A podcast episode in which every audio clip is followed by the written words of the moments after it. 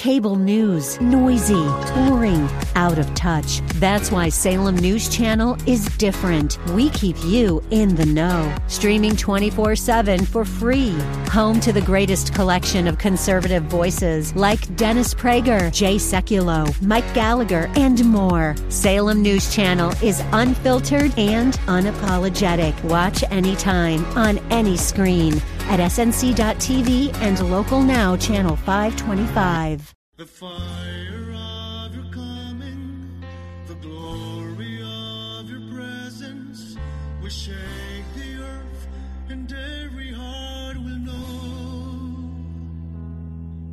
Messiah, Yeshua Lion of Judah, the God of Israel. Defender of Zion. Shalom and welcome to Heart of Messiah radio broadcast. My name is Steve Weiler and I'm the lead rabbi of Shoresh David Messianic Synagogues. Currently, we're serving in Wesley Chapel, St. Pete, South Bay near Riverview, and Tampa. We welcome all visitors as we desire to see those who are Jewish and not Jewish worshiping together in unity.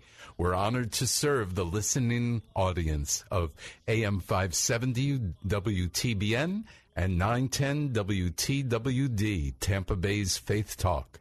Let us pray. Avinu Malkeinu, our Father and our King, we thank you so much for all that you have done for us. Lord, for forgiving us, for providing atonement for us. What a blessing. And so we thank you this day. And for all the things that you've given us, we want to honor you. We want to bless you. We want to rejoice in you. We want to be a faithful, loyal disciple, one who uh, represents you well, an ambassador of your kingdom, of your heart.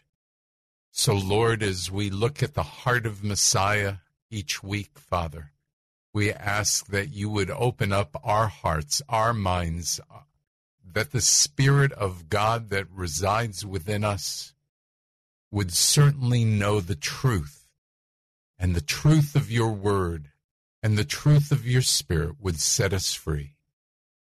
So we give you all the praise, honor, and glory, and look forward to a great day in you. We pray this in the name of Yeshua. Amen. Well, it's great to be back. Um, last week we looked at encouragement, and though I don't think we went that deep into it uh, as I would have liked, I believe that God is moving me to talk about something extremely important for the next few weeks, and that is forgiveness. Forgiveness is something no one finds easy, and yet it is one of the most important behaviors that we need to exhibit in, in order to live successfully and to please God. So this week, we're going to look at forgiveness through the Hebrew scriptures in order to lay a foundation of forgiveness as a character character trait of God and the fact that he desires for us to forgive too. As I said, this is such an important issue. And uh, so let's start out with the book of Genesis. In Genesis 3 3, uh, it says this But of the fruit of the tree which is in the middle of the garden, God said, You must not eat of it, and you must not touch it, or you will die. So, right here we see who God is and who man is. Though Adam and Eve were punished for their sins, for not listening to God, they did not die when they disobeyed God. God's heart was to forgive them and draw them closer to Him after they separated themselves from God by sinning, because that's what sin does. It separates us from God. And yet, God, though punishing them, still um, allow them to live. And this is the bottom line heart of God. He wants us to live, He wants us to draw closer to Him. Each biblical character sinned, and God forgave them. God takes the initiative in trying to make provision for the healing of our broken relationships, especially with Him. Now, this concept might be familiar to us, but it was radically different from the portrayal of other deities that Israel's neighbors believed, right? Back in, in the scripture time.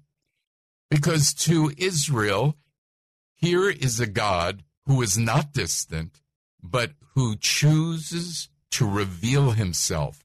Here's a God whose people know and understand when God will be angry and when he will show mercy. So we knew about it because God gave it to us in his word.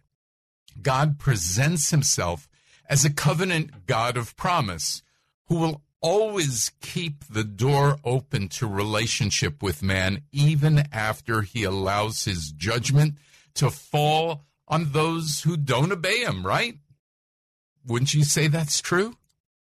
God was and is intricately involved in the lives, in our lives, right? He created us and he loves us and he cares for us and so he is in relationship with us. In order for this relationship to continue, there was a need to ask for forgiveness from sin. Basically, repenting. That's what the word is.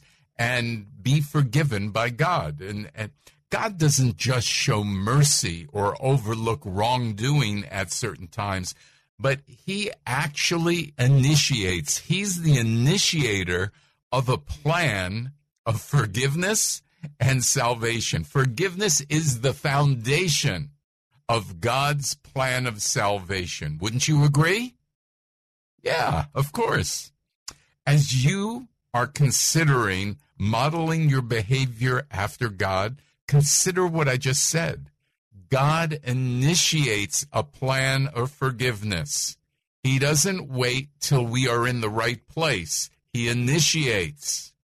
And I would say to you that when you're thinking about the people who you have not forgiven, remember this concept that God wants you to initiate and not wait till the person has repented or is in the right place, but initiate forgiveness. Because as we'll see later and in the coming weeks, it will set you free. Let's look at the words for forgiveness in Hebrew and see if we can receive some greater understanding.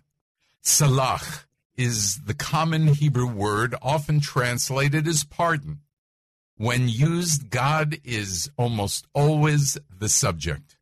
When this word is used, guilt is removed, people are released from the power of that guilt and are restored to a state of reconciliation. Salach does not only lead to spiritual blessings, but it may also have physical or material benefit, such as health or security, honor, or children.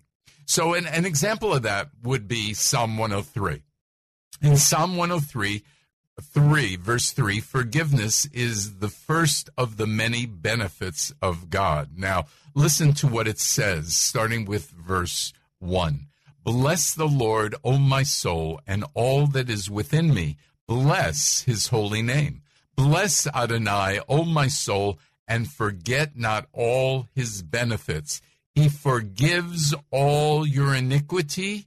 He heals all your diseases. You see, in this psalm, the shows that forgiveness to be an integral part of it, it's a part of redemption, reconciliation, and healing.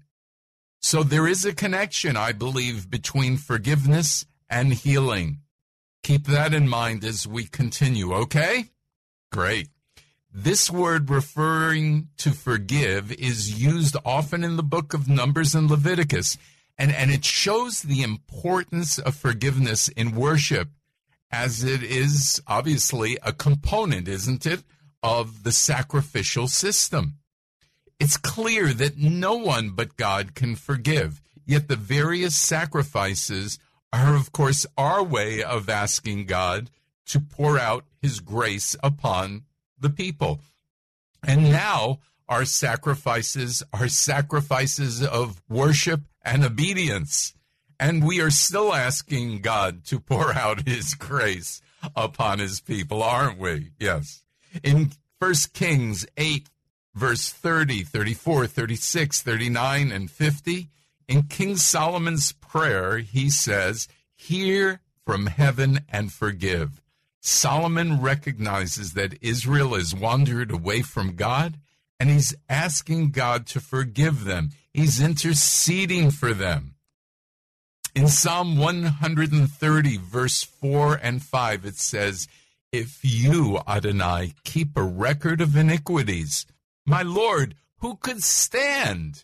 For with you there is forgiveness, so you may be revered.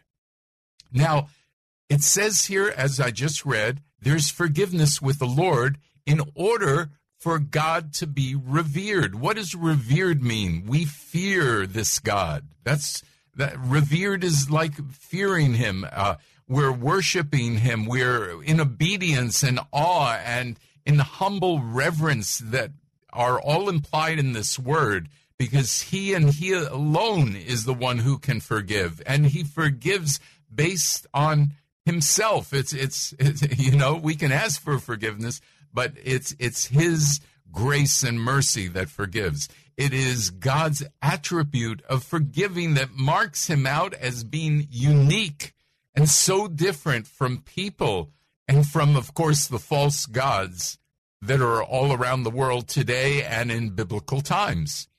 It is this understanding of forgiveness as being integral to all that God is, which led the psalmist to cry out for forgiveness of his great iniquities in this way. He said in Psalm 25 11, For the sake of your name.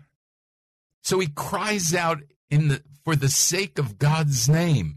Using God's forgiveness with the glory of his name is to say that for God not to forgive, one who repents would mean that God was unfaithful to his very self. So as long as we repent, God is going to forgive because he is faithful to his name. He's faithful to his very self. Notice that you might think of forgiveness as a new covenant concept. But I haven't yet gotten out of the Hebrew scriptures, probably won't today because there's so much here. And remember, God is the same though, yesterday, today, and forever. And remember, we're developing a foundation to build upon. So help in your mind. Let's build this together, right? Now, our word for atonement in Hebrew is kafar. And this is the word that uh, we get Kippur from, referencing like Yom Kippur, which is the Day of Atonement, which comes in the fall. And it, um, so here we see the idea of paying a ransom price in order to be forgiven. So let's look at this. Leviticus 16:21 Aaron shall lay both his hands on the head of the live goat and confess over it all the iniquities of Bnei Israel and all their transgressions and all their sins. He should place them on the head of the goat and send it away into the wilderness by the hand of a man who is in readiness. The goat will carry all their iniquities by itself into a solitary land, and he is to leave the goat in the wilderness. So here we see that the goat acted as a powerful visual aid to the people of how their sin needs to be removed. This incorporates more than just forgiveness, right? Referring instead to a complete reconciliation between two parties. And, and next week we'll talk about the difference between reconciliation and forgiveness.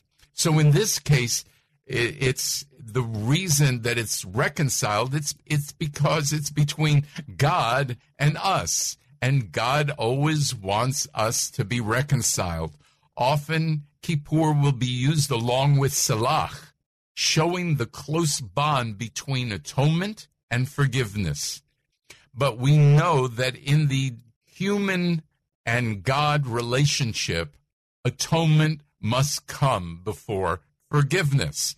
And that sets the stage for the work of Yeshua, who made atonement so that we could be forgiven. You, are you getting this? Okay. Now, when God calls us to forgive others, he wants us to be the initiator and provide an opportunity for reconciliation to take place. Now, um, I'm going to jump a little ahead and just say that reconciliation can't take place except for two to agree. But forgiveness can take place just by yourself because it's a decision that you make to forgive. And so you don't need agreement or somebody else repenting to you. It is actually an act that you perform on your own because you've made the decision to forgive. Now, another word used in the Hebrew scriptures um, for forgiveness is nasa. And this word has a wide range of meanings and nuances. In forgiveness uh, context, it seems to refer to the taking away of an offense. In many cases, it means simply to lift up, and when the object is sin, the context determines whether it is speaking about lifting up or bearing the sin. So in Exodus 34 7, it says, showing mercy, this is talking about God, to a thousand generations, forgiving iniquity and transgression and sin, yet by no means leaving the guilty unpunished, but bringing the iniquity of the fathers upon the children and upon the children's children to, to the third and fourth generation. So there is one example. Another example would be Numbers 14, 18. Adonai is slow to anger and abundant in loving kindness, forgiving iniquity and transgression. Still, he did not leave the guilty unpunished, bringing the iniquity of the fathers upon the children to the third and fourth generations. Now, picture this just because uh, God forgives us, it doesn't mean he won't punish us, right? Okay. But l- listen to what Psalm 32 5 says. Then I acknowledged my sin to you and did not hide my iniquity. I said, I confess my transgressions to you, Adonai, and you forgave the guilt of my sin. What I find interesting in that scripture is that God has forgiven the guilt of our sin. So a lot of the things, but not necessarily has he, he does he say he won't uh, punish us, right? So in the Hebrew scriptures, the verbiage used for forgiveness almost always refers to what God does for us. There were many people who showed mercy but forgiveness in the true sense of the word, that comes from God. So, as an example, one of the most obvious concerning human reconciliation in the Hebrew scriptures, wouldn't you say, is that of Jacob and Esau in Genesis 33? So the phrase that is used there is to find favor in your eyes. It does seem as though Esau forgave Jacob. However, that seems more like the words of uh, Proverbs 19:11 that Esau overlooked the offense. But forgiveness vocabulary is not used here where you and I would probably expect it. There are some instances, though, where the forgiveness vocabulary is used by people. So, for instance, in Genesis 50, after Jacob died and Joseph's brothers feared that Joseph would now want revenge for what they had done to him. Genesis 50, verse 17 says this Thus you must say to Joseph, please forgive, I beg you, the transition, trans, transgression of your brothers and their sin because they treated you wrongly. Therefore, please forgive the transgression of the servants of the God of your father. This is using the word nasa to, for forgive.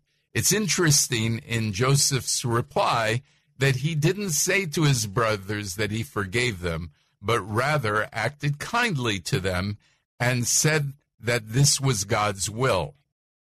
Um, so in verse 19, Joseph says, Do not be afraid, for am I in the place of God? The implication seems to be that Joseph forgives because God is the judge. However, it could also mean that since he is not God, he cannot forgive the way God forgives. Let's give that some thought. Reread that a few times and see which one you think it is. It's, a, it's it, will give you food for thought. Another example would be Exodus 10 17, where Pharaoh says to Moses after the plague of locusts, Now forgive my sin, only this once, please. So pray to Adonai your God, just uh, so he would take this death away from me. Here, an outsider, right? Because Pharaoh's the outsider, using religious forgiveness language for his own purposes, though I doubt that it was for spiritual growth or true forgiveness, um, which uh, true forgiveness always produces spiritual growth, right? Let's look at another example. Saul, uh, both Saul and Pharaoh are confronted. Well, you know what? This is, we're going to have to continue this uh, next week. Uh, I just want to uh, go over a couple things before we close, and and that would be this: um, the doctrine of forgiveness, as it is fully developed in the New Covenant, can be traced back to the Hebrew Scriptures. So where it can be seen is right at the beginning. This is most obvious in the, the sacrificial regulations and their fulfillment by God in Yeshua. This opens up a whole new possible relationship with God and with one another. So, what I'm saying here is that the fulfillment of the sacrificial system for us to have received forgiveness, without that, there would have been no forgiveness. And in the death of Messiah, it reminds us that without Messiah, there would be no forgiveness. Forgiveness shows that it has a cost. And the concept of sacrifice implies cost. The cost was greatly increased when Yeshua sacrificed rather than be than a perfect lamb.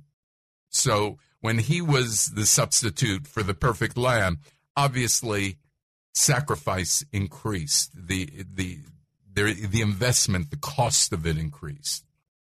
So this more perfect sacrifice completes any ambiguity over the possibility of forgiveness for deliberate sin. So next week, we'll finish up the Hebrew scriptures uh, on forgiveness. And then we'll go forward into the new covenant and we'll look there as to how God uh, treats forgiveness there. Now, remember, if you would like to give a gift to our radio program to help us stay on the air, call Karen at 813 831 5673. If you have questions or anything we can help you with, just call that number and and I'll get back to you. Okay? Wonderful. May the power of God's word and his spirit saturate you this day as you grow in your desire to have a heart like the heart of Messiah. Let's pray. Abba, Father, teach us your ways so that our hearts would be hearts of flesh and not of stone. May our words and actions always reflect the heart of Messiah, so that everyone who meets us will know that Yeshua is our Messiah and King. You are Messiah, Yeshua HaMashiach, Lion of Judah, the God of Israel.